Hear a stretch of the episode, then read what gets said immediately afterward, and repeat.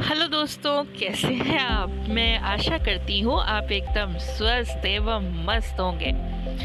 आज कविताओं के सेशन में जो मैं कविता लेकर आई हूँ, उसका नाम है कीचड़ और कमल। जी हाँ कीचड़ और कमल।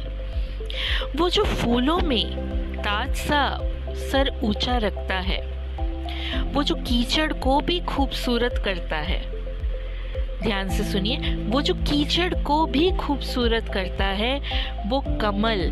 पानी पर शांत तैरता है, पर पाँव ज़मीन पर रखता है। वो जो पूजनीय होता है, वो जो पूजनीय होता है, जो देवी देवताओं के श्री चरणों में और हाथों में शोभता है, वही तो कमल होता है। वो जो निश्चल, निर्मल सदा दिखता है सुबह खुद ही खिलता, शाम को खुद में ही सिमटता है। वो ही तो कमल होता है। कीचड़ तो खुद को खुशकिस्मत समझता है, जब उसमें कोई कमल खिलता है।